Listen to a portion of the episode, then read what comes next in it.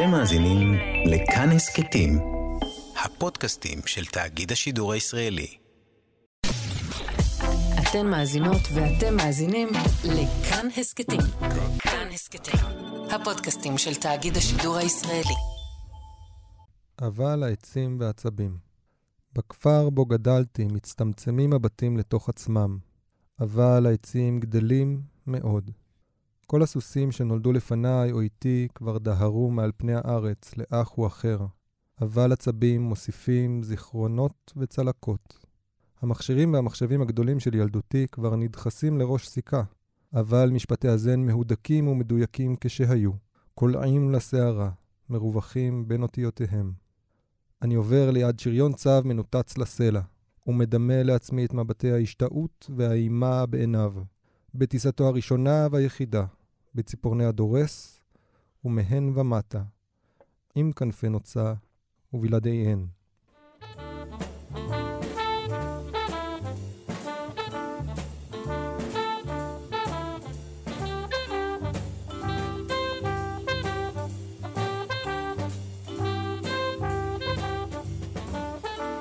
ברית מילה עם שלומי חתוקה.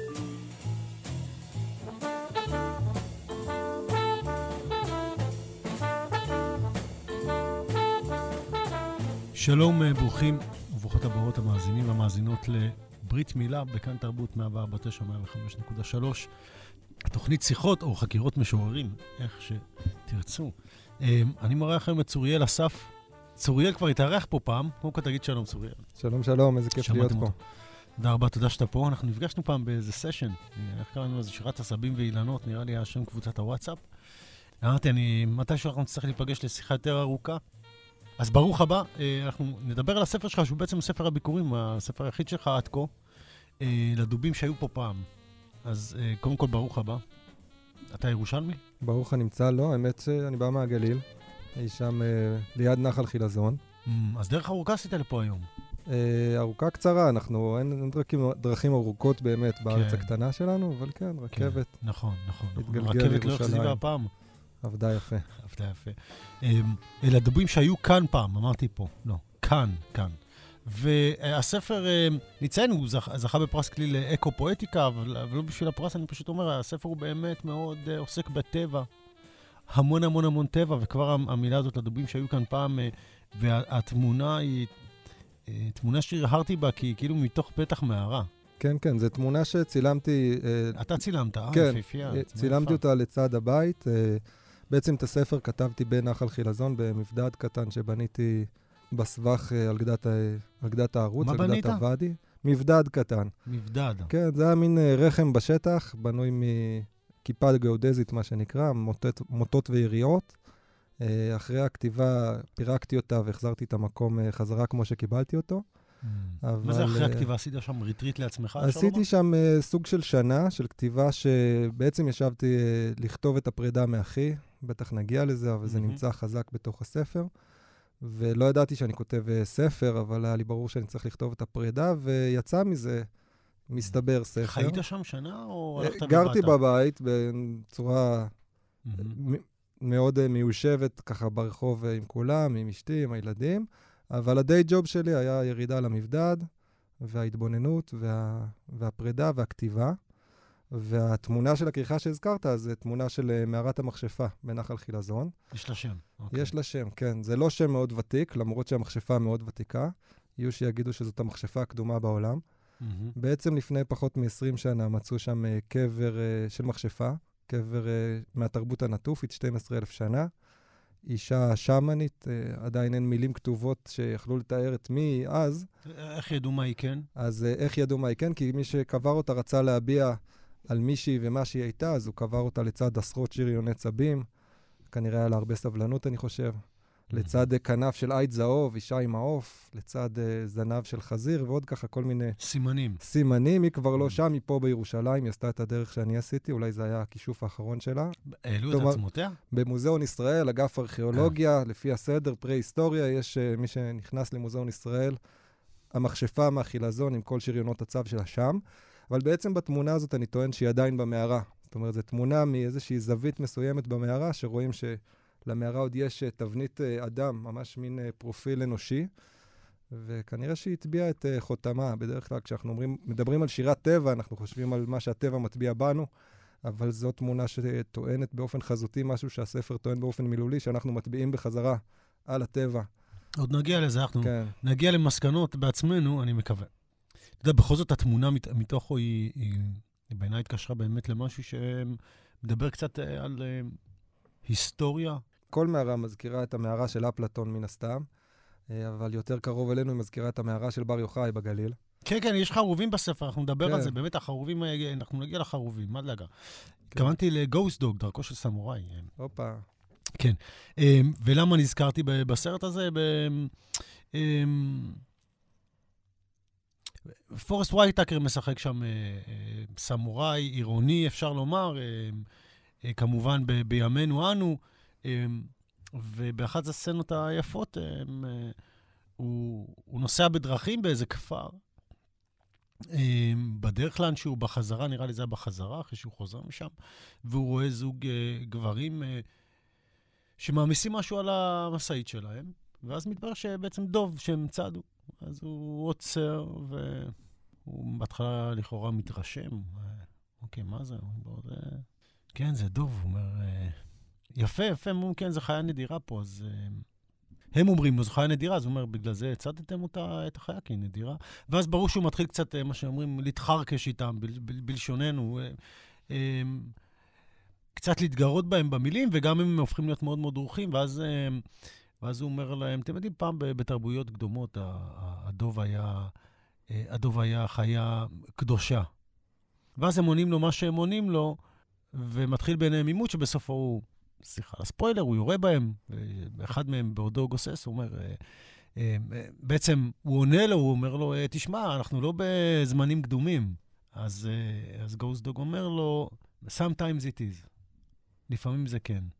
שזו תשובה יפה, אבל, אבל הכאב הזה על הזמנים שכבר אינם, במיוחד אני חושב שדובים, מאיכשהו מסמנים אותם, הרבה פעמים זה דובים שמזכיר, הדוב בקוטב, הדוב בזה, שהזמנים האלה הולכים ונעלמים.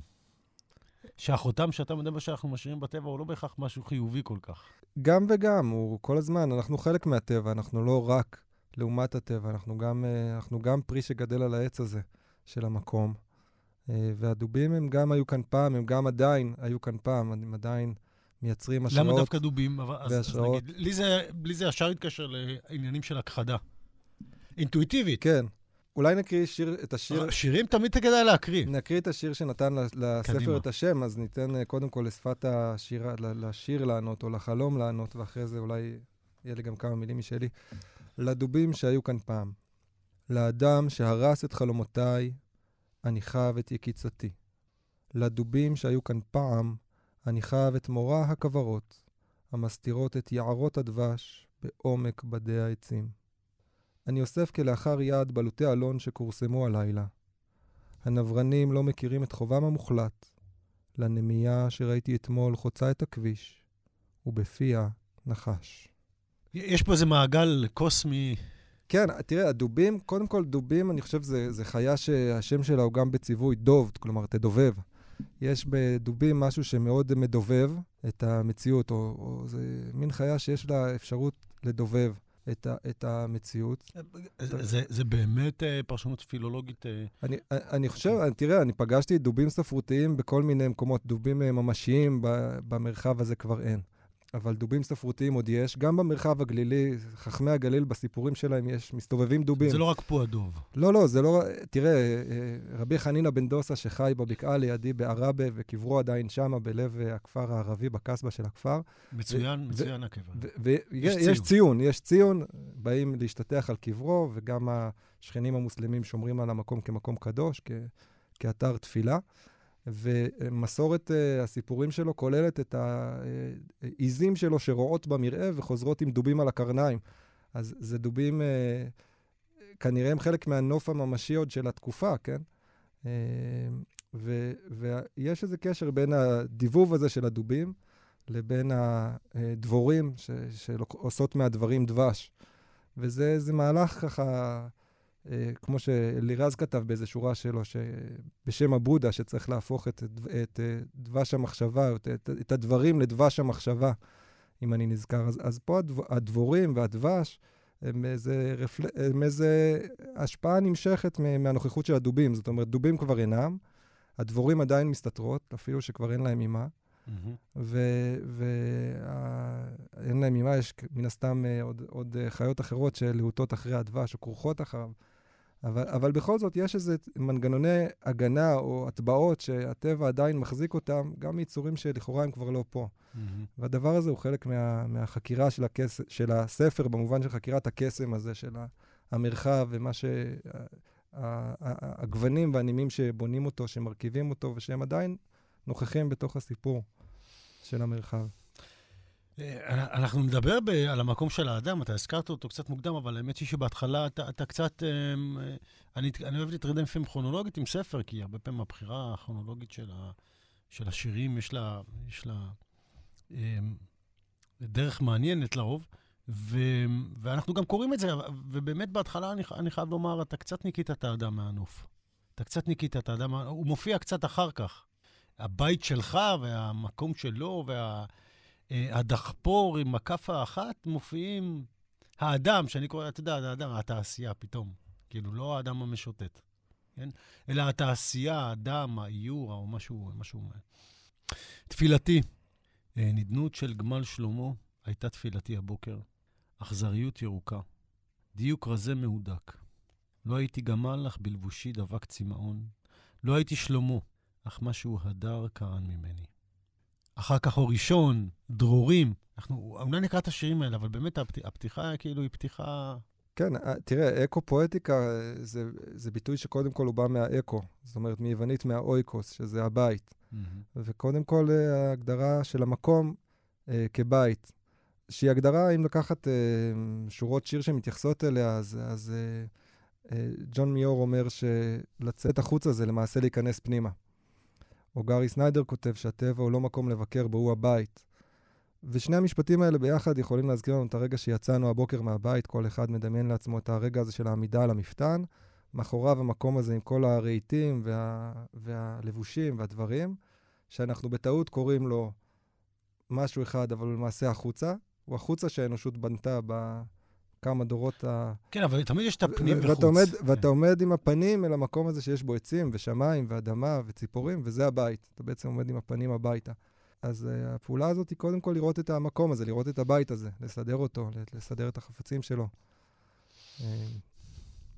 אין לי אף אחד בבית שיזכיר לי שאני בן אדם, כן? זה מין, איפה, איפה הבית? יכול להיות שהבית הוא בדיוק המקום הזה שבו הירח ובו הכלב העזוב, ואנחנו בני מינם של כל הדברים. אה, למי שלא מכיר, אני אגיד שציטטתי שיר, את כן, השיחה של... שיר שכתבתי. כן, כן. אני חייב לומר, אה, באמת מהבחינה הזאת, הבדידות הרבה פעמים היא, היא זאת שפתאום הופכת אותך לחלק הרבה יותר משמעותי מהטבע. זאת אומרת, אני, אני מרגיש הרבה יותר מתמזג בטבע כשאני לבד. מאשר כשאני עם עוד אנשים.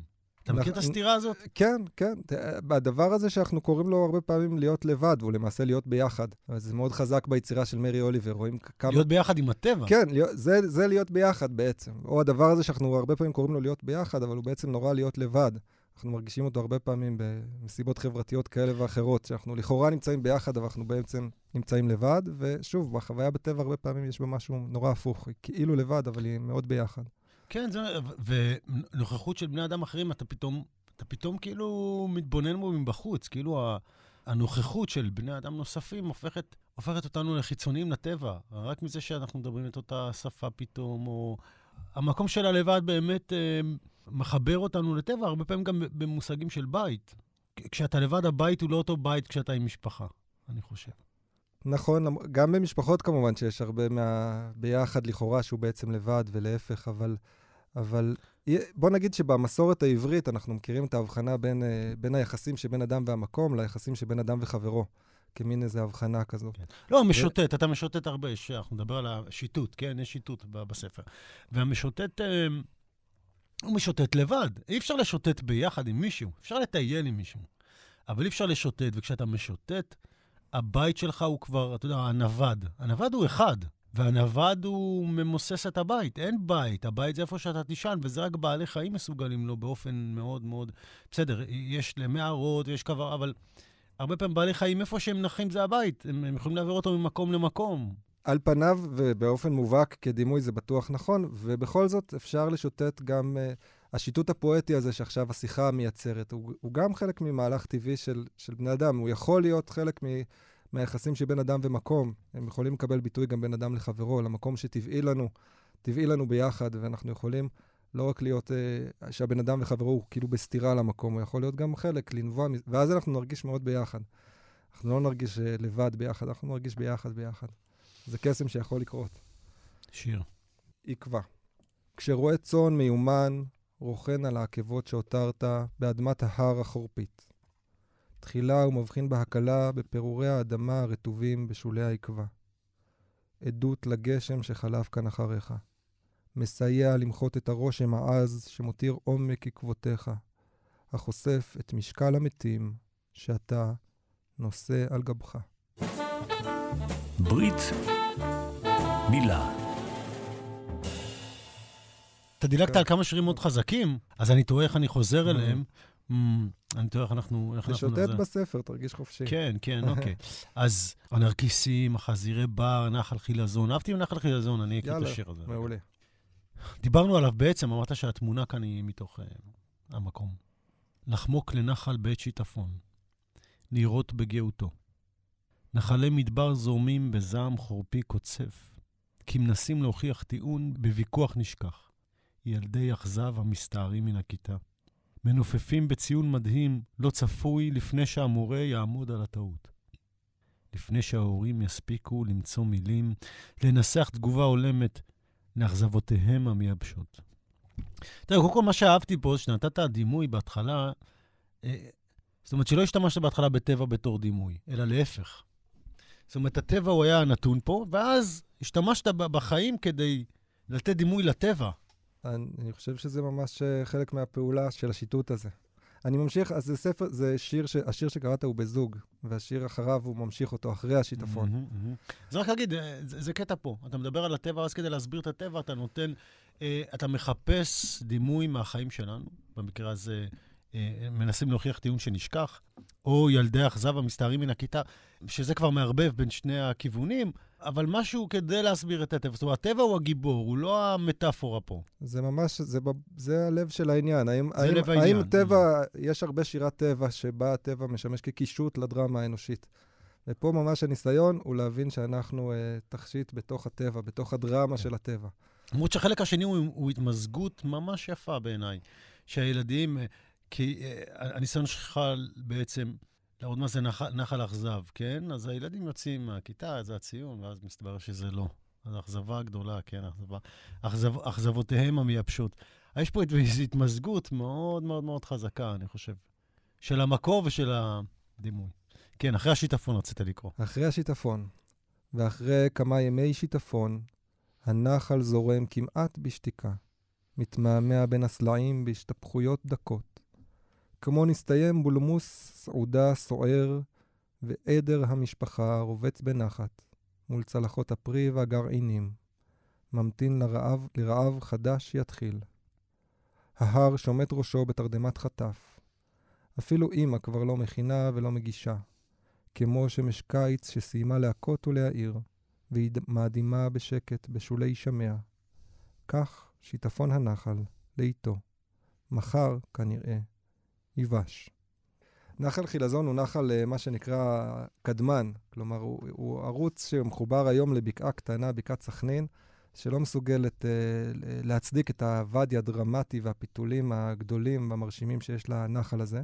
וזו תופעה שבארץ ישראל היא שייכת לתוואי קדום של הארץ. בעצם זה נחל שלפני היות הבקע, לפני הכינרת, לפני כל ההתפרצויות של רמת הגולן, זה ערוץ שניקז אזורים בסוריה בכלל, ואז הוא ניקז כמויות של מים, והוא נוצר עם כל הדרמות הגדולות, וכל אגן הניקוז התנתק לו כשנהיה הבקע הסורי-אפריקאי, הוא נשאר עם... עם אה, מנוע של אה, קורקינט למשאית אה, כפולה, כלומר, הוא נשאר עם האגן הקטן הזה של של בקעת, שלא יכול למלא של בקעת סכנין, זה רק שוטף בחורף, כן, ב- בימים uh, סוערים במיוחד. זה הכל השבר הסורי-אפריקאי, זה לא משהו פוליטי. לא, לא, לא פוליטי בכלל, אבל... טקטוני כן, לחלוטין. טקטוני לגמרי, אבל, אבל זה רק להגיד את ה, את, ה, את ה... שוב, זה גם שייך לדובים שהיו כאן פעם, אנחנו נמצאים בנוף שיש בו ערוצים ש, שנחקקו עוד, כן, בזמנים שהנוף כבר השתנה מאז. עידנים של שינוי, ועדיין הנוף שומר ערוצים uh, קדומים כאלה, כן? גם בהתנהגות שלנו, אנחנו... Uh, הרבה פעמים יש לנו חרדות, או תקוות, או התלהבויות, כן? שהן כתובות לנו בערוצים uh, נוירולוגיים כאלה קדומים. והם כבר לא, אנחנו היום זה מתלבש לנו על פחד מהפנסיה, פח, כן, כבר אין לנו נמרים ודובים uh, לדאוג מהם. אז אנחנו uh, מיישמים את, ה, את הערוצים האלה על, על דברים אחרים. נחמד מאוד. מצד שני, אתה גם, uh, אתה נותן לזה גם לפעמים uh, דווקא תהיות חיוביות. נגיד בנרקיסים, כשתמה סערת הסתיו, בבת אחת הזדקפו בנות לטרשי ההר, נרקיסים נרקיסים. מיישרים פנים צהובות לעתיד, לעין השמש, בגאווה מחמירת לב. שליטים מוחלטים, לרגע קצר, בודד. שליטים מוחלטים. כן, בימים כאלה זו מחשבה מאוד, אה, מאוד מעניינת. לת, לתת לנרקיסים את התואר הזה לרגע. וחזירי בר, אגב, דווקא מה שהשיר. אפרופו, כן, אני אמרתי שיש פה שירים בכפילויות, אבל התבאסתי, כי כשבעצם נזכרתי איזה דימויים נותנים לחזירי בר, כולל אני בשיר שקראתי לו חזירי בר. לא נתתי להם שם הנחות. זאת אומרת, לא התייחסתי אליהם כאיזו חיה טובה ומטיבה, ודווקא התייחסתי לכל המחשבות שיש שם לחזירים ששוטפים את חיפה, ולרובם אין, אין קבלת פנים חמה, בוא נאמר ככה. כאילו, פעם כן, אבל היום הם נחשבים לחיה שכמעט השתלטה על, על נוף מסוים, ואתה נותן לה דווקא מקום חיובי פה. כן, כן. חזירי בר. נחרות הזהרה של חזירי בר. מקדימות את שעתתם מסבך הוואדי. התוכל לתרגם אותן לשפתך? נחירות ששואלות אותך, מתי לאחרונה שמחת בלי סיבה? נחרות שנרתעות מתשובתך לעצמך. מצדיקות מנוסת בהלה קולנית, אפילו של הגורים מפוספסי הגב, הנועקים במעלה בין הטרשים. כן. לא, נזכרתי בזה גם בגלל הברירה קודם שדיברת על ערוצים שיש לנו גם נפשיים. לתפוס מהחזירים לאו דווקא את השמחה, אלא יותר את ה...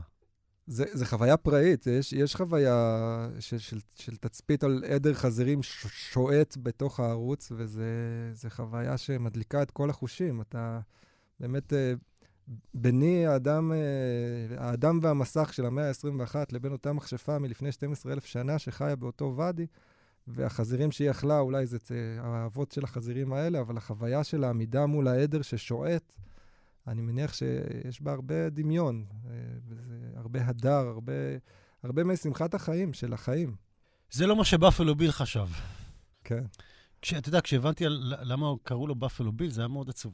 שהוא קנה לו את שמו מחיסול עד הרי באפלו. כי זה בעצם הייתה דרך אה, לפגוע ב, בעצם בשבטים האינדיאנים, זה בעצם אה, אה, לחסל את... ש... את מקורות הח... המחיה. מקורות המחיה, הבאפל היה בשבילם הכל. הכל, הכל. הכל מכל וכל. האור והקרניים והבשר, וחיסלו אותם לחלוטין, עד שבעצם הדהרה הזאת כמעט ונעלמה מ... מהיבשת. שעתות זה משהו שכבר לא... אתה יודע, אנחנו כבר לא שומעים שעתות. אנחנו עוד, עוד, עוד צמאים לצליל הזה, אני חושב. רציתי לשאול רגע, צוריאל, מאיפה אתה בעצם, מאז ומתמיד, איפה גדלת, איך הגעת לשירה? אז, אז uh, גדלתי ב, ביישוב בשם דולב, במערב בנימין, בין, uh, בין uh, מודיעין ורמאללה. Mm-hmm. נוף שהוא מאוד דומה לנוף הגלילי שאני חי בו היום, מבחינת ההרים, טרשים, זיתים, כפרים, מבחינת זה שגדלתי ביישוב קהילתי והיינו uh, מיעוט בתוך סביבה שרובה ערבי. בעשור האחרון אני חי באשחר בגליל, ששם uh, אני גר מעל ההורים של אשתי שהקימו את היישוב אשחר, יישוב קהילתי גם. Mm-hmm. אה, יישוב דתי-חילוני. Mm-hmm. והגלות לגליל מבחינה נופית היא מאוד דומה. זה עדיין אותם טרשים, אותם זיתים, עדיין אה, זה מיעוט יהודי בתוך רוב ערבי. Mm-hmm. עם ההבדלים, כמובן, בין ה... מי זה המיעוט היהודי פה ומי זה הרוב הערבי פה ושם, יש כמובן גם הבדלים.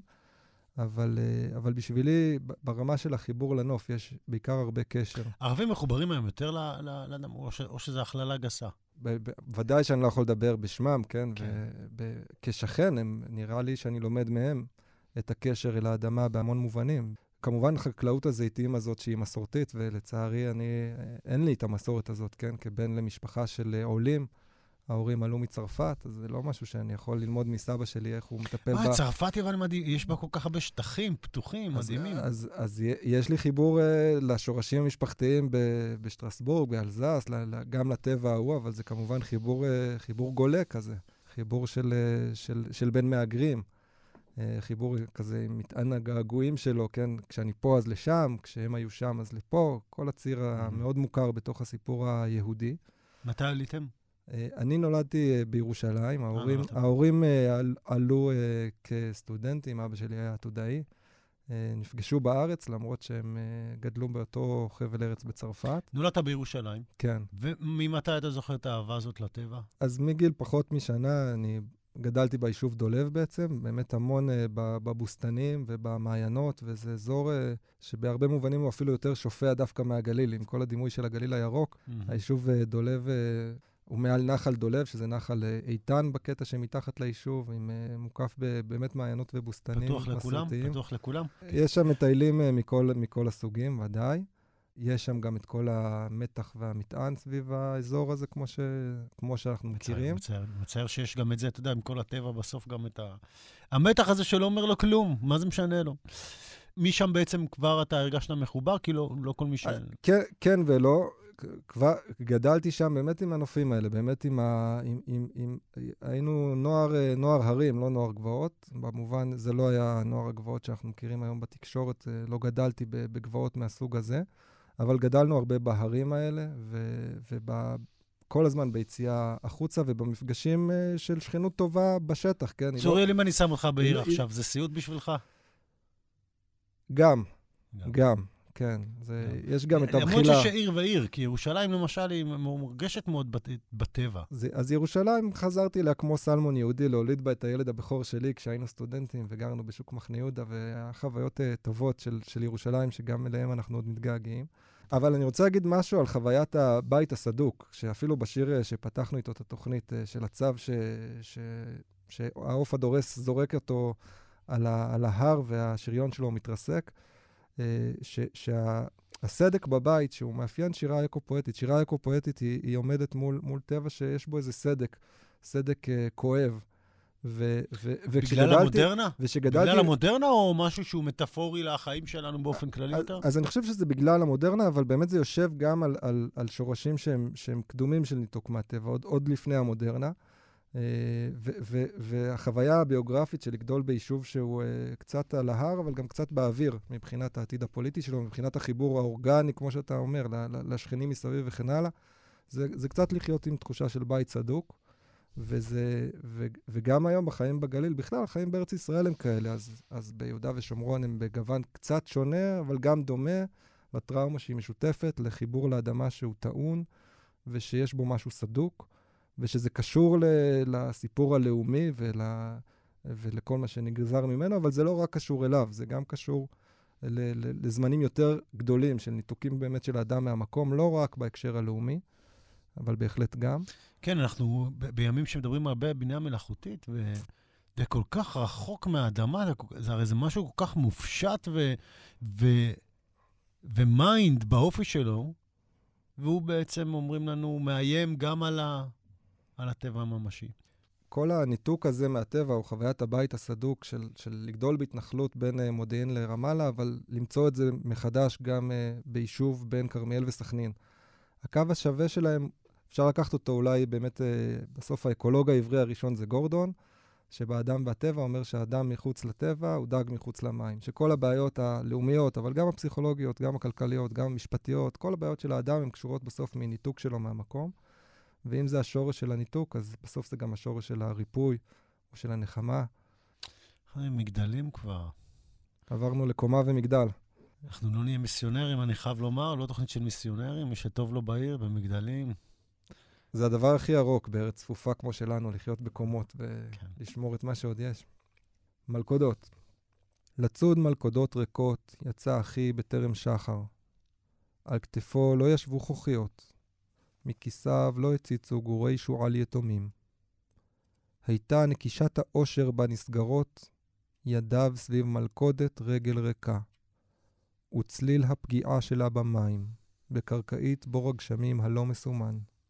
לבסוף, פעימות התימהון של הצייד, שהגיע לבדוק את המלכודת, ויבין ששוב הפילו אותו בפח. אתה רוצה לקרוא את השיר אחר כך גם? כן, זאב אפור.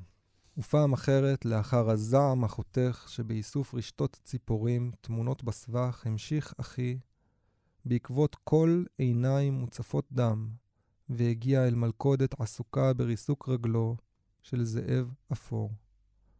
והוא לא עזר עוז לשחרר אותו, או לעזור לו למות. נאקות הכאב והבדידות לא נמחו מאוזניו ימים רבים. שירים על אחיך, שנפטר, לא, לא בדיוק מובן ממה, זה לא מפורט ביוגרפית, אבל עקבותיו נמצאים גם בטבע וגם בספר באופן די דומה. נראה לי שניסית גם אה, לתת לנו את התחושה הזאת בעצם של העקבות, והם אה, הם נותנים לנו תחושה מוחשית יותר מאשר להגיד מילולית. כן, כי כולנו נתקענו בעקבות, אני חושב, ותהינו עליהם ועל מי שעבר בהם ומי שהשאיר שם את המשקל. אבל זה שירים גם מאוד כואבים, לא במקרה הם עוסקים במלכודות. כן, אני, אני חושב שבכלל, הדימוי הזה של האדם בטבע בתור צייד לכת, כן, מי שמניח מלכודות, שבונה גם הרבה מאיך שאנחנו תופסים uh, גבריות וגברים לאורך ההיסטוריה. והכי, קודם כל, שוב, יש כאן רובד פיזי, באמת היינו ציידי ציידים. זאת אומרת, uh, היינו צדים מלכודות, זה משהו שעשינו. כן, כן, כן, זה, שזה, אני חייב לומר, זו שורה מאוד uh, מצחיקה ומוזרה, לצוד מלכודות ריקות. כן. אז, אז קודם כל יש, יש כאן באמת uh, את המרכיב הביוגרפי הזה של, uh, של לנסות לשמור על הטבע, אז חלק מזה זה גם uh, לנסות לאתר ציידים, מחסות של ציידים, מלכודות של ציידים, לסטוף רשתות כאלה ריקות של חוכיות, זה משהו שיצא לי... למה תופסים את החוכיות? רציתי לדעת, זה לא הבנתי. Uh, בשביל לגדל אותם בשבי, בשביל mm. השירה שלהם. רק בשביל הגידול בשבי, אין להם... אוקיי. מוכרים אותם. בארץ קטנה כמו שלנו, עם טבע כל כך, אה, שזה זקוק לעזרה, זה, זה כואב הלב במיוחד על, על ציד מהסוג הזה. אז, אז היית עושה את זה עם אחיך? כן, כן. אוקיי, okay. הייתם הולכים לצוד מלכודות ולחפש אותם ובעצם... אה, כן, אחי, אחי היה בוגר של תוכנית קדם צבאית בשומר החדש. אה, זו תוכנית שעוסקת בסיוע לחקלאים בשמירה על שטחי מרעה ועל שטחים פתוחים. הרבה גם עבודה חקלאית, עבודה, עבודת אדמה ממש, יום-יום. אה, אני הייתי איש צוות בתוכנית הזאת, וחלקנו חיים בגליל עם, עם הרבה סיוע לחקלאים, למשקים. לצוד מלכודות זה רק אה, סימבול אחד, כשאתה שומר על העדר וכשאתה מסתובב בשטחי המרעה, ביערות קק"ל או במקומות אחרים, אתה מוצא את המחסות האלה, ואתה יודע, אתה בקשר עם הגורמים, עם הרשויות, עם, uh, הפקח של רשות הטבע והגנים, ואתה mm-hmm, יודע לחבר כן, את מי שצריך. כן, כן. זה חוקי או לא חוקי? סליחה שאני שואל שאלה מאוד... uh... יש ציד חוקי, uh, מה שנקרא מינים מתפרצים, כן, אם יש איזו התפרצות לא מבוקרת של איזשהו מין, לפעמים חזירי בר, או, או מה, משהו, משהו שמשתנה. זה תקנות, אז אם כן, ככה... כן, יש ציד חוקי ו- ומאושר, uh, ויש כמובן את הציד שהוא עברייני והוא פוגע מאוד. הציד המאושר בשאיפה אמור דווקא לעזור לטבע איכשהו. למרות שגם בזה יש כל מיני פרדוקסים, כן? שלמשל אה, אסור לצוד אה, חיות בית, כן? אז אם יש אה, חתולים שהם, או כלבים משוטטים שפוגעים המון בטבע, אין אישור להרג של חיות שחתול, מחמד. חתול אנחנו... נחשבת נגיד באוסטרליה למין המכחיד ביותר. גם בישראל. יש, גם בישראל. החתולים ש, שאנחנו, בני האדם, מבייתים אותם, ופליטי התרבות מזיקים בטבע, או כלבים משוטטים באותה מידה, זה המון המון נזק שהוא לא שייך לטבע, ולכאורה, לצורך העניין, פקח שיש לו בשמורה חתולים או כלבים משוטטים, הוא לא יכול לפגוע בהם באופן חוקי, אבל אם יש מינים טבעיים, אז הוא, יש לו, כן. הוא מין... צריך לעזור לחתול. החתול בונה, החתול הזה, אני אומר לך, זה... יש להם לובי. יש להם לובי חבל על הזמן. אוקיי, לא, לא, לא שאני בעד, אני פשוט, זה פשוט אבסורד. זה פשוט אבסורד מה שאתה מתאר, אבל... זה, זה אבסורד, יש, יש אבסורדים בדבר הזה, ו, ו, ולצוד מלכודות זה גם, במובן לא הפיזי, אלא עכשיו במובן הפואטי, לצוד מלכודות זה לחפש את, ה, את המלכודות, כן? גם בשפה יש לנו כל מיני מלכודות שאנחנו נופלים אליהן. ואחי היה שולה מוקשים שכזה, הוא היה אדם מאוד רגיש למלכודות חברתיות ולצורך אה, לפרק גם אותם. אה, אני הרגשתי גם מלכודות גם לקורא. אני חייב, אתה יודע, אני כל הזמן הראש שלי עף הרבה פעמים לפרשנויות, יכול להיות שגם לא התכוונת אליהם. זה, זה מלכודת גם בשבילנו, עד אותו רגע לא, אתה יודע, היה לנו התחושה שאנחנו עוסקים בטבע וביופי ובזה שלו ובמטאפורות ובדימוי, ופתאום אנחנו נלכדים בכאב אמיתי. אני חושב שגם השיר על הזאב האפור הוא כואב. אתה לא יודע מי נלכד שם, אם זה הקורא, אם זה הכותב, אם זה אחיך במובנים מסוימים, כי אנחנו לא מבין, לגמרי מבינים מה קרה. אמ, אז שיר מאוד פוצע, אני חושב. יש כאן פצע, יש את הפצע של האבל שלי ו- ואת הפצע של, ה- של הקרע מן המקום. וה- והפצע הזה הוא מלכודת שנמצאת בשטח, והשאלה אם אנחנו, אה, מה אנחנו עושים כדי לפרק אותה. ו- ו- ואחי היה מפרק מלכודות כאלה, גם ביחסים הבין-אישיים של האנשים כן. מסביבו, הוא היה אדם רגיש לזה, הוא היה, אה, בתור כותב, הוא היה איש גם קורא וגם כותב, זה, זה עוד חיבה שחלקנו לצד השיטוטים ביחד וה- והחיבה למקום. אה, השיר האחרון שהוא תרגם, אה, ממש פ- הפגישה האחרונה שלי איתו, הוא- הראה לי שיר שהוא תרגם של לואיס קרול, שיר שנקרא צד הסנארק, סנייל ושארק, כן, אה, קרנש בתרגום שלו. מהמם. וזה מין, וזה מין ציד כזה של נסנס, כן, של היגיון. שלואיס קרול עובד בדיוק על זה, שבשפה לכאורה שפה היא מייצרת תקשורת, לכאורה שפה היא מאוד מובנת. אבל בעצם בתוך כל התקשורת ובתוך כל המובנות הזאת יש אה, תהומות, יש אה, המון, המון מלכודות. והננסנס, כן, ההיגיון, הוא חושף את ה... מי יצר את ההיגיון, את ההגיונות? מי אצל, יצר? אצל, אצל לואיס קרול? או- יש מישהו מאוד מפורסם שישר את ההיגיון, שהיה עושה הרבה כאלה. על לואיס קרול. לואיס קרול. אדוארד ליר גם, לא? אם אני לא טועה. אה, לא זוכר. אבל... אה, אבל... כי הוא שוטט בכרתים, וכשאני כתבתי על כרתים, אני הוא כתב ספר על כרתים. ראיתי שגם אתה מצוטט פה את אחד מהם שוטטי הטבע הידועים יותר, אפשר לומר. כן. אמ, הנרי דיוויד טורו. אז טורו, טורו, האמת שהוא, הספר הכי מפורסם של טורו זה אה, באגם, כן, בוולדן, הוא יושב אה, על בקתה ו- וכותב את החיבור אה, ולדן, על, ה- על החיים באגם, ומה שהוא מסתיר מהספר שלו, טורו, זה שהוא הלך לשם אחרי מות אחיו. בעצם זה Mm. גם ספר שנולד מתוך, אה, מתוך החלמה או מתוך פרידה שלו מאחיו. אצלו הוא מסתיר את זה, זה לא נמצא בין שורות הספר, זה רק הביוגרפים שלו יודעים להשלים לנו. פה אחי כן נמצא בתוך הספר, הפרידה היא כן נושא מטופל או מדובר. כן, אבל אנשים באמת לא יודעים שהלכת לכתוב. באותה מידה, זאת אומרת, זה, זה מה שאנחנו יודעים בדיעבד, או קצת אולי מתוך הביוגרפיה, שגם מה שסיפרת פה בהתחלה היה גם בעצם תהליך החלמה. כן, אה, אה, במבדד. כן, הכי, הכי, אה, אני יכול, גם, את זה, גם על זה אפשר לדבר, ש, שהוא למעשה התאבד, כן? זה, הוא התאבד כחייל בסיירת שריון, ו, ואובדנות, גם היא, באופן בסיסי, היא מאוד שייכת ליחס שלנו למקום. אה, היא מאוד שייכת, אה, אנחנו חיים בתרבות אובדנית, זה אולי חלק מהבעיה. אנחנו חיים בתרבות שעומדת מול הצוק ושמה רגל על הגז. אה, אנשים הם, אה, אנחנו חיים בתרבות שהיא לא, לא מתנהגת אה, בגלל, איך, היא, היא לא מתנהגת למרות כל היצר הרס, אלא בגלל היצר הרס. הרבה מההתנהגויות, הרבה מהדפוסים שלנו. והספר הזה הוא חלק מ, מהשיח למניעת אובדנות, או חלק מה, מהשיח ש, שמתמודד עם האובדנות דרך, דרך חיבור למקום. זה, זה דבר אה, כל כך בסיסי וכל כך אה, אה, מופלא בעיניי, שבמסורת העברית אתה ניגש לבית אבל, מה אתה יכול להגיד לאבל, כן, לאדם שאיבד את היקר לו? והמסורת שמה בפיך את המילים שהמקום ינחם אותך. המקום ינחם אותך, הנחמה תבוא מחיבור למקום. אז, אז בעברית, כן, כמובן כן. שהמקום הוא גם מטאפיזי, מהמם. אבל הוא גם פיזי, כן? לא אומרים שאלוהים ינחם אותך, לא אומרים שהשם ינחם אותך, אומרים Mhm. שהמקום ינחם אותך. Mhm. בכוונה זה חוזר, אני חושב שיש כוונה בדבר הזה, של הפנייה אל המקום. נעשה פה איזה הפסקה, נגיד, אני קורא לכל מי שחושש כי הוא נמצא במצב אובדני, הוא מכיר מישהו שנמצא במצב כזה, אה, לפנות לסיוע, ולעודד לפנות לסיוע. אה, אנחנו מביאים כאן את המספר הקו החם של ערן, עזרה ראשונה נפשית, אה, 03-639-1201. נמשיך. ברית מילה. יש גם בטבע כוח מאוד חזק. אני חושב שהפעם היחיד, היחידה שהייתה לי מה שמראה שחורה, אני חושב שביקור אחד בטבע פוגג אותה בצורה מופלאה. יש לטבע כוח מאוד מאוד מאוד עצום. וקודם כל, כי יש בו הרבה מוות, והמוות הוא תמיד חלק מהמחזור של הצמיחה, והוא חלק מה... הוא חלק מהסיפור, הוא אף פעם לא כל הסיפור, וזה זה בטח חלק מה... כן, סליחה על הקלישאה, יש בטבע כוח עצום. קשה לפעמים, יש לו כוח עצום. דווקא לפעמים שאתה צריך את האנרגיות האלה, קל יותר אפילו להרגיש בהן. לא כשאתה הולך בהן, כשהחזה מנופח או משהו כזה.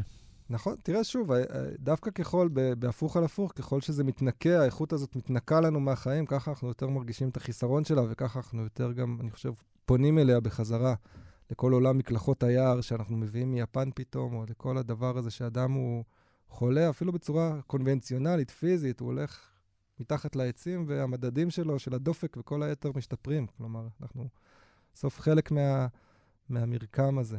כן. אני בשנים האחרונות מאוד מאוד זקוק לזה, אני חייב לומר, מוצא את עצמי יותר ויותר זקוק לפינה כזאת, לפינה כזאת. העיר כבר לא... אני מרגיש כאילו כל המצפנים שם כבר משתגעים לי בתוך העיר, כן. אמ, אז אני ממש יכול להבין את זה. אתה ידעת שאתה תכתוב ספר? ספר שירה. אה, לא. אה, שוב, זה לא... אני, אני אדם כותב, וכתבתי מגיל אה, מאוד צעיר, אבל, אבל לא, לא עסקתי בפרסום של זה, וגם לא ראיתי את החומרים שאני כותב ככאלה שצריכים לראות פרסום. היה שלב בתוך הכתיבה של הפרידה מאחי, שהרגשתי שכתבתי כדי לרפא את עצמי, אבל אם אחרים יראו את זה, זה יכול גם לסייע לאחרים. Mm-hmm. אז, אז הכתיבה הייתה בשבילי, אבל הפרסום באיזשהו מקום היה בשביל אחרים, וזה הכל התחיל מאיזשהו מייל מאוד אקראי, מאוד, אה, מאוד מחוץ לסדר, שפגשתי את היצירה של סבינה מסג, חלוצת האקו-פואטיקה העברית, וככה נחשפתי לשירת הנחלים שלה והוודיות שלה. ואני קורא, קראתי הרבה, וקראתי גם את היצירות שהיא תרגמה, את היצירות שהיא כתבה.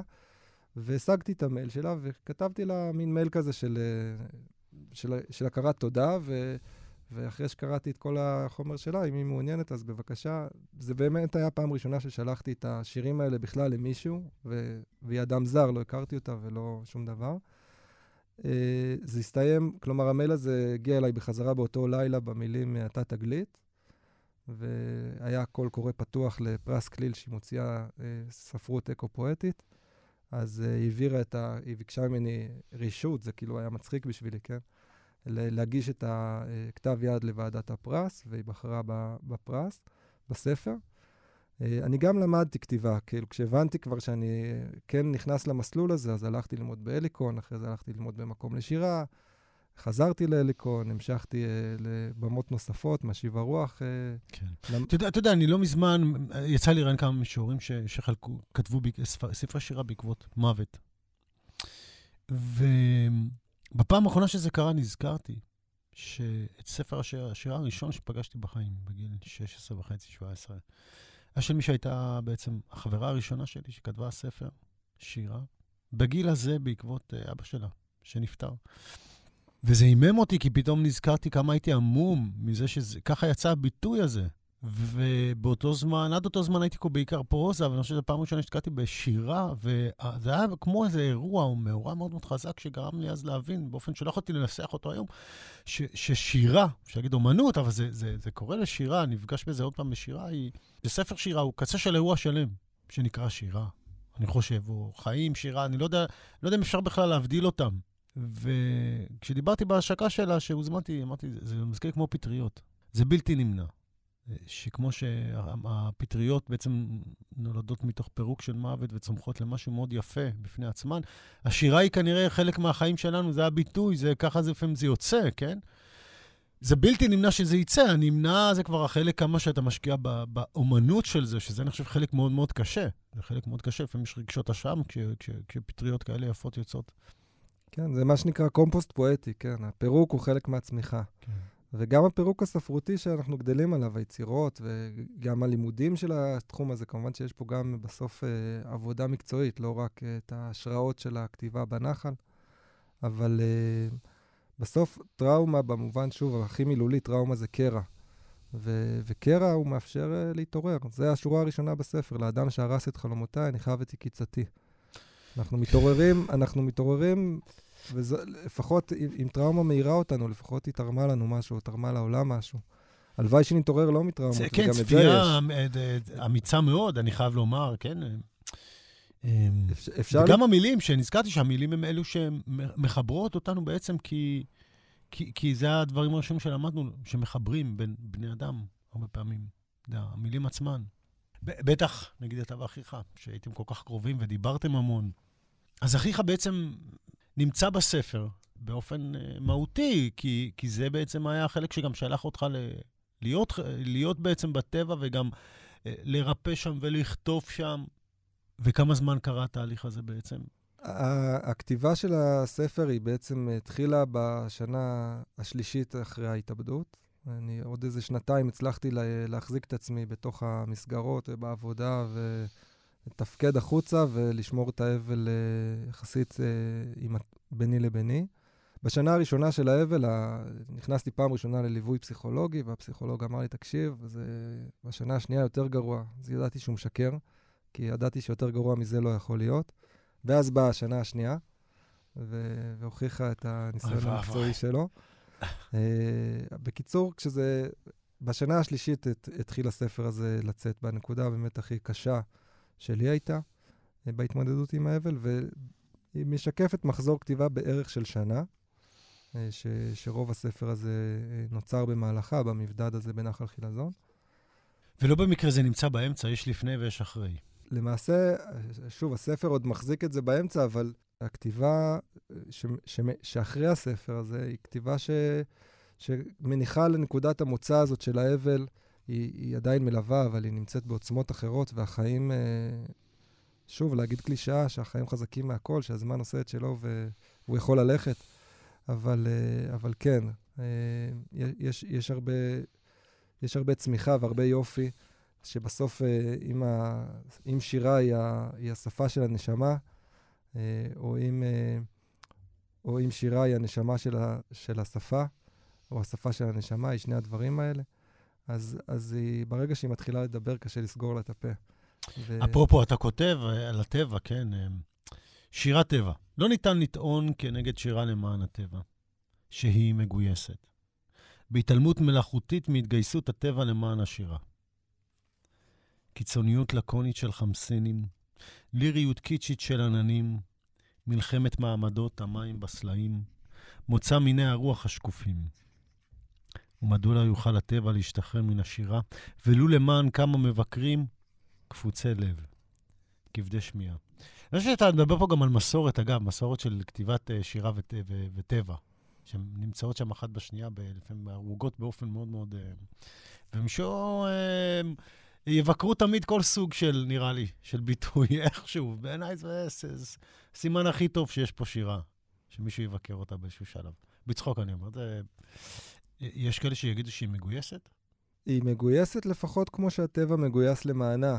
אני חושב שאם היא הייתה רק מגויסת, אז היא בטח לא הייתה עשירה. מהמם. בטח לא הייתה נכרכת, או, או, ואם היא הייתה, אז אנשים... אה, היא הייתה מתפוגגת כדרכם של אה, דברים כאלה. אה, אבל, אבל במיטבה, לא יודע אם כל הספר היא במיטבה, אבל, אבל כשהיא במיטבה, גם בתוך הספר הזה וגם באחרים, אז, אז היא נחלצת מהדבר הזה שהיא מתגייסת למענו, שמגייס אותה, והיא אה, נותנת ביטוי לחלום, לנשמה, לביטוי הזה שאנחנו חלק ממנו. מחזירה אותנו אל המארג. אנחנו נקריא כמה שירים, כי אנחנו קצת לפני סיום. אז אנחנו אולי נתרכז בלקרוא קצת שירים. אני חייב לומר, דרך אגב, כל מי שיקרא את הספר הזה, לדו- לדובים שהיו כאן פעם, של צוריאל אסף, יצטרך מדי פעם לעשות גוגל, אין מה לעשות. באמת, אה, יש פה כמה חיות וכמה סוגי פרחים ומינים ש... שאני לא הכרתי, אני חייב לומר. זאת אומרת, לפחות לא בשם, כן? דרורים זה כאן, אני לא מדבר על דרורים, כן? יש שם חותמית, זעפ... זעפ... זיפנית, זיפנית, כן. אה, כלנית שובב. אנטואנט. לא ידעתי שיש סוג כזה של לא, כלנית. אין, אין, הוא רק פה, האמת. רק פה. כלנית, כן. זו, זו פשוט כלנית, היא בשיר... אה, הבנתי. בשיר, אתה כן. חשבתי שיש לזה שם, עשיתי גוגל, אמרתי, אוקיי, כן. זה נראה ככה עם השם. אני מאוד אהבתי את השיר, אני אקריא אותו. מלכת צרפת, אתה רוצה להסביר? כן, אני רוצה להגיד על זה משהו שיש את ההיכרות עם הטבע ברמת המינים, א- א- מה השם של המין, כן. של הצמח הזה, של הפרח הזה, ואז יש את רמת, לא ההיכרות של המינים שהיא היכרות עם המשפחה, אלא רמת ההיכרות הפרטית, של מה השם הפרטי שלו. העץ הזה הוא עץ אלון כמו כל האלונים, אבל הוא עץ אלון לא כמו Mhm. כל- אף אלון שהיה לפניו או Mhm. אחריו. אז, אז, אז בעצם הפעולה במובן הזה היא, היא לא לשאול מה אתה, אלא לשאול מי אתה. ו- ואז אתה יכול לגלות שכלנית היא כלנית אנטואנט, זה לא המשפחה זה שלה, שלך, אז אתה הפרטי הענקת שלה. את השם. זה- אוקיי, אולי זה יתפוס, לכו תדעו. כן. כלנית אנטואנט, מלכת צרפת האחרונה בגינתי. כלנית על סיפו של אביב. זקופה לנוכח לעגו המרשרש של ירק בן בלי שם, ממזר, זקור כפוף זקור. כשהתגולל כתר, כותרתה אדום לארץ, שמעתי את ילל הרוח הנמלטת לוואדי, כבוית אצבעות, כמתחרטת באיחור, צרודה. כמה דרמה משום דבר בעצם, לכאורה. שירים, שירים, חביבי, אנחנו נקריא קצת בלוט שירים. אלון נישא בפי נברן. בחלומי היה ספר שיריי, בלוט אלון נישא בפי נברן. נמלט בדרך הסבכים, הרחק ממבטם המבקר של דורסי הליל. שואף לנבוט אחר כרסום, מוקף אבנים ורקב מגונן, בלחלוכית ליבו של קורא יחיד. בלוט מוגן בידיעה המנחמת, שספרי שירה אינם נקנים, ומי שקונה אינו קורא, ומי שקורא שוכח.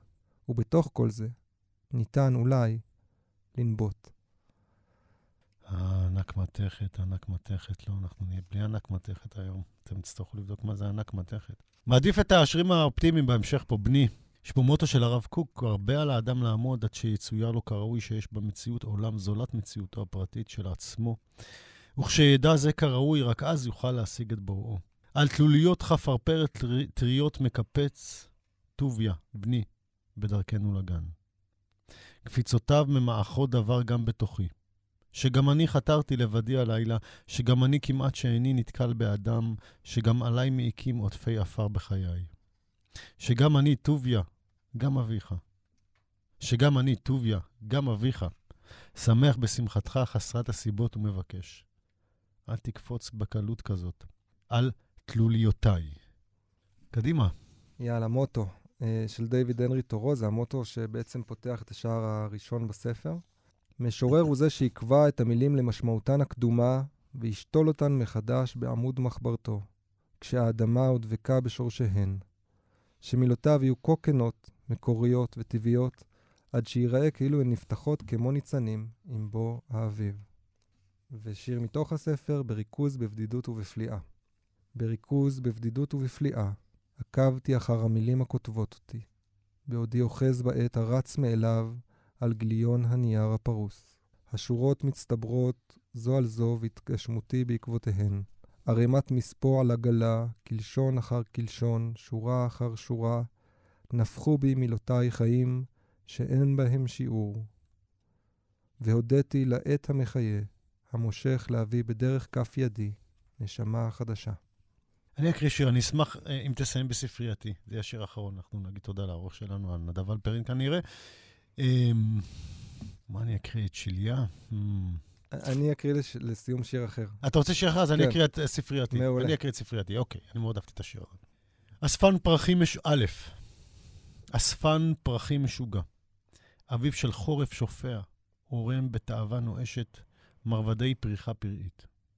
הנדיר והמצוי יחד בכפייתיות, שלל צבעים ובני גוון, מבלי להבחין או להעדיף.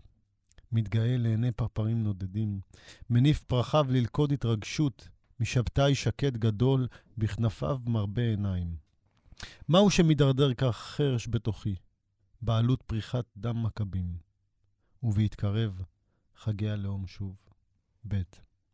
עליי לסדר מחדש את מדפי ספרייתי העמוסים להתחל את שיחם של בובר ונזהר קבני, את פטפוטו המרהיב של פסוע באוזניה, הקרויות של גולדברג צפופים. לכי אלכי, דבקים, בכריכותיהם, הצמודות זו לזו. קשה להפריד בין חנוך לוין ולווינס. פנחס שדה לא בנקל מוותר על שבחי הארי. אז לפני שתקריא את השיר האחרון, ככה אנחנו נסיים אותו. צוריאל, תודה רבה אה, לדובים שהיו כאן פעם. לא אמרנו איזה הוצאה זה, הוצאת הקיבוץ המאוחד, סדרת כלי לאקו-פואטיקה. אני מקווה שהמושג הזה אומר למאזינים ולמאזינות הרבה יותר ממה ש... מה שהם הכירו לפני, כי גם אני לא הכרתי אותו מספיק. אז אני. אני יכול להגיד שממש בימים אלה רואה אור ספר בשם מאי אקו-פואטיקה של סבינה מסג, אז זה לאחל לה מכאן ברכות. כל הכבוד על הפרגון, בסדר גמור. זה ספר שלקח שנים אה, לכתוב אותו, וספר העיון הראשון שלה. אז uh, הוא בטח, יהיו שם הרבה תשובות אחרות ונוספות. צוריאל, תודה רבה לך שבאת להתארח פה, היה לנו נהדר. שוב, כמו תמיד, הגענו בערך למחצית, אני מקווה שהשארנו טעם של עוד, אם כן, מבחינתי עשינו את המוטל עלינו, אני עשיתי את המוטל עליי, השארתי טעם של עוד. יש עוד הרבה חיות ודימויים יפהפיים, ובעיקר עומק שנמצאים בתוך הספר הזה. אמ, והתמונה המרתקת הזאת, שאני מצאתי את עצמי מסתכל עליה הרבה הרבה הרבה הרבה. תודה רבה, צוריאל. התגלות. כדי להתגלות עליך ללכת לעבר מי שיגלה אותך. ככל ש...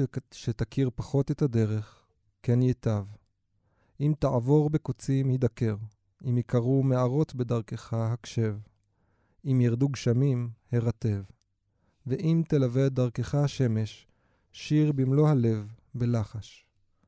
אלו הימים בהם קורא זאב אפור את עתידו בגללי עיזים במרעול הדק, והצבעים דולגים במורדות, כבחנות ממתקים צבעונית.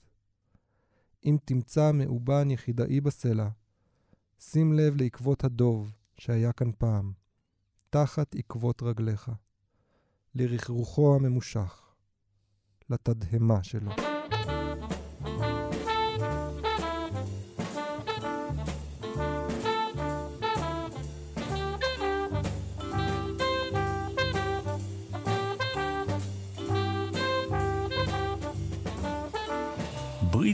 מילה עם שלומי חתוקה